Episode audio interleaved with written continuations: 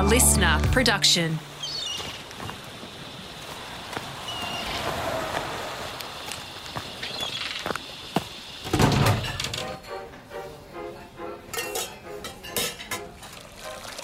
In the words of Momo bar founder Damien Dellala, his establishment is Hula meets Himalayas, combining Hawaiian poke bowls and Nepalese dumplings into one dining experience.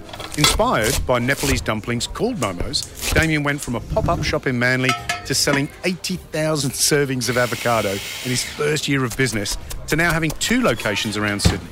So let's meet Damien and find out how he brings his customers more than a menu. Damien, welcome. Thank you, Gary. So, how did Momo Bar start? Where did it all come from? I, with my uh, partner, we um, lived in Nepal for a year and we had visited there many times. And I started to eat a lot of dumplings. Um, I think I had 50 in one sitting once. How many? Say that again. And then I had 50 in one sitting at one point. 50? Yeah. Um, and it's part of the, the culture. And yeah, I loved them so much that I um, found the local barista who had a pop up shop.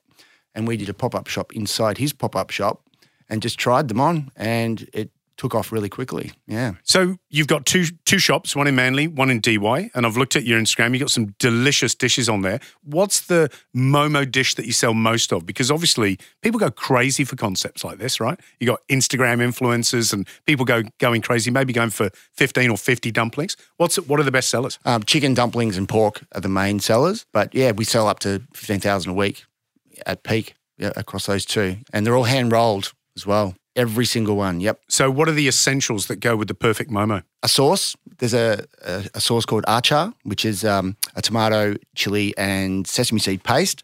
That's the the fundamental. But we've sort of brought together, you know, the concept of the Nepalese dumpling, the momo, with more of a Australian sort of um, flavour, with um, having a sauce and a broth that goes with it. So we came up with a thing called Manly Style. Ah, so now we're getting into it because now I'm getting hungry. Tell us about Manly style. Yeah, so it comes with a like a gluten free chicken or vegetable broth. Manly Style comes with paprika butter, garlic yogurt, uh, as So not traditional at all. That's kind of, I suppose, what that's doing is it's appealing to the sense Mm. of, you know, Australians love kind of a bit of chili heat. They love creamy textures too, Mm. and the dumpling skins and filling. So tell us why the why the Hawaiian poke bowl and then Mm. dumplings because it really do they belong together?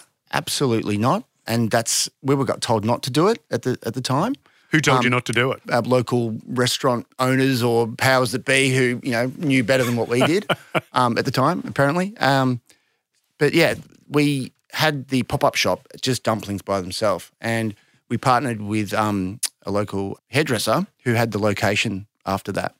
The opportunity there was he wanted to do a salad bar as well, so it was approaching opening time of the restaurant. We hadn't had a, didn't have a salad recipe, but we knew we were going to do something at the last minute, almost a week before opening, we discovered poke bowls and realized that there was a huge demand for them. And yeah, we loved it as well. And then we prototyped it and got it to market, and we happened to be the first in um, Northern Beaches. Yeah, beautiful. Yeah, and we've got a customer app. Ah, tell us about the app. Yeah, so um, that's been very, very successful this year. It comes with a, a loyalty enables customers to pre-order, and it goes straight through to the kitchen. So now sixty percent of our orders are all straight through from someone's phone straight through to the docket printer. So enables our staff to focus more on food, and enables our customers to get points for those purchases, and then they can redeem those. So it's going really well. and and a great way to, to build your database of locals, right? So, Mm. Yep. you know, you're seeing the same people, I presume, coming in and Yep. ordering momos and poke bowls all the time. Completely, yeah. We've got a very strong, loyal following um, on Northern Beaches. Do you, I was just trying to think. I mean, you know, in my experience as a restaurateur, I've got particular customers in my mind, and you know, customers from. I mean, I'm talking like 20 years ago that are just I don't know etched into my brain. You know, there's one guy, for example, John, used to come. An older guy used to come in every single day for a coffee and a muffin, Yep. even though we had a fine dining, you know, one hat restaurant. And people would say, "Yeah, but John only comes in for a coffee and a muffin." I go, "Do you know how much money that guy spends across a year?" And he would come in for like marquee dates, you know, like you know, Christmas Day, and we'd sit him on a on a table with other people. Love customers like that. Do you have a customer or a customer or two that you can relate in the same way? Do you have people that come in regularly that you go, love John or love, you know, Sally, you know, one of our best customers and and why that would be? Yeah, our, our staff always um, talk about customers like that, where they become, you know, they see them every day. They actually become friends in some cases as well, um, socially. So I've seen a lot of that, especially a bit in northern beaches where you know it is a bit insular peninsula, they say. But um, yeah, it, you see a lot of that for sure. Yeah, and positive word of mouth when you say something like insular peninsula. I mean, if you live in Manly, you work in Manly, gee, it is, is exactly that. Your your kids are, are at nippers, you know, you're going for a coffee, etc. Yep. You know, Yeah, right. how important is is great customer service? Because if it goes wrong, the word spreads equally, doesn't it? If things Yeah. aren't going well, people go, "Oh, That's right. Uh, don't go there." It's that it's that old analogy where you know the, the negative message will you know you'll tell everyone about, it, but um, you know it's about reinforcing that positive one, and then trying to. I always try and um, compliment people when I get a good service and make sure that that that doesn't go un, unnoticed. Yeah. And that go, same applies with you know how you manage your deal with your staff as well. Yeah. And actually, most relationships, to be honest. Yeah. How did, how did you find last year in particular with, with COVID and, you know, things changed dramatically? How did you find, you know, the community support, for example? pretty good in terms of um, yeah, our customers supporting us uh, as well. But we actually were quite digitally enabled, so we were able to adapt very quickly. We were open the next day as per usual from the 18th of March. That was about 11 p.m. It got announced. We are open at 11 a.m. the next morning as per usual, with a few workflow changes and a, a bit of heightened awareness on um, food safety, obviously. Um, but yeah, we actually had our best business performance on record that year. I also hear on the grapevine that you do a lot for your staff in terms of how you set them up for their futures. I'm curious about that. Can you tell me about that? Yeah, it's an interesting thing that emerged last year, particularly. Um, we actually didn't lose any staff last year. Hours were reduced um, based on the you know pure demand.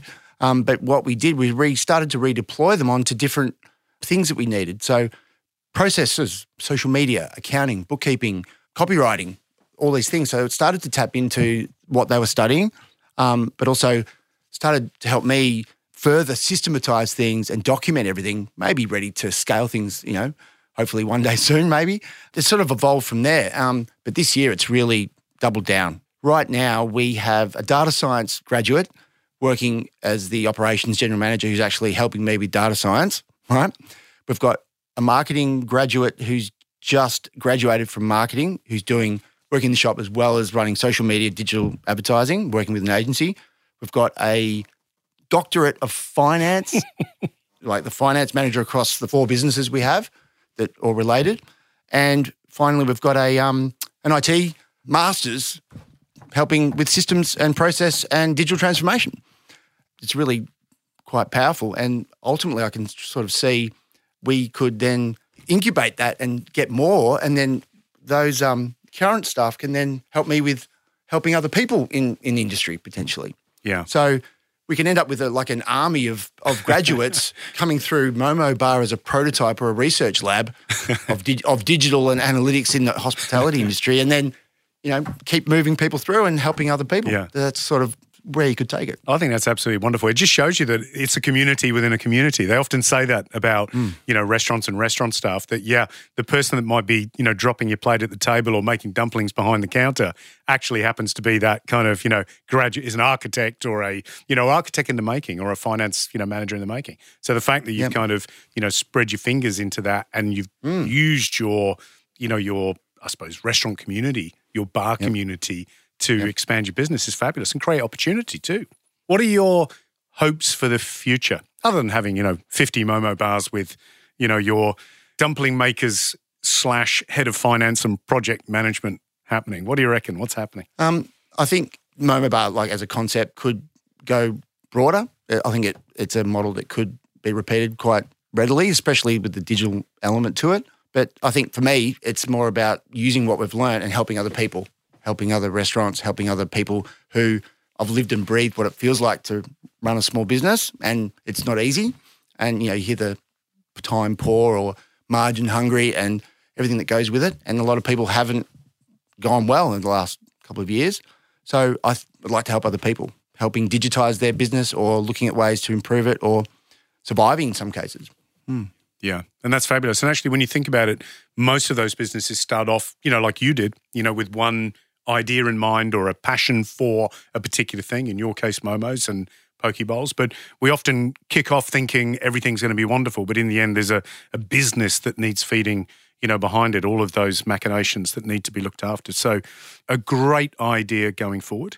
I wish you every success. Um, I'm looking forward to coming out to Sydney so I can uh, order a bunch of momos. I don't think 50, but in broth with the achar sauce. Is that right? Uh, yeah, achar sauce, um, paprika butter, and garlic yogurt. Sounds absolutely delicious. Damien, thank you so much for jumping onto the podcast. Thanks, Gary.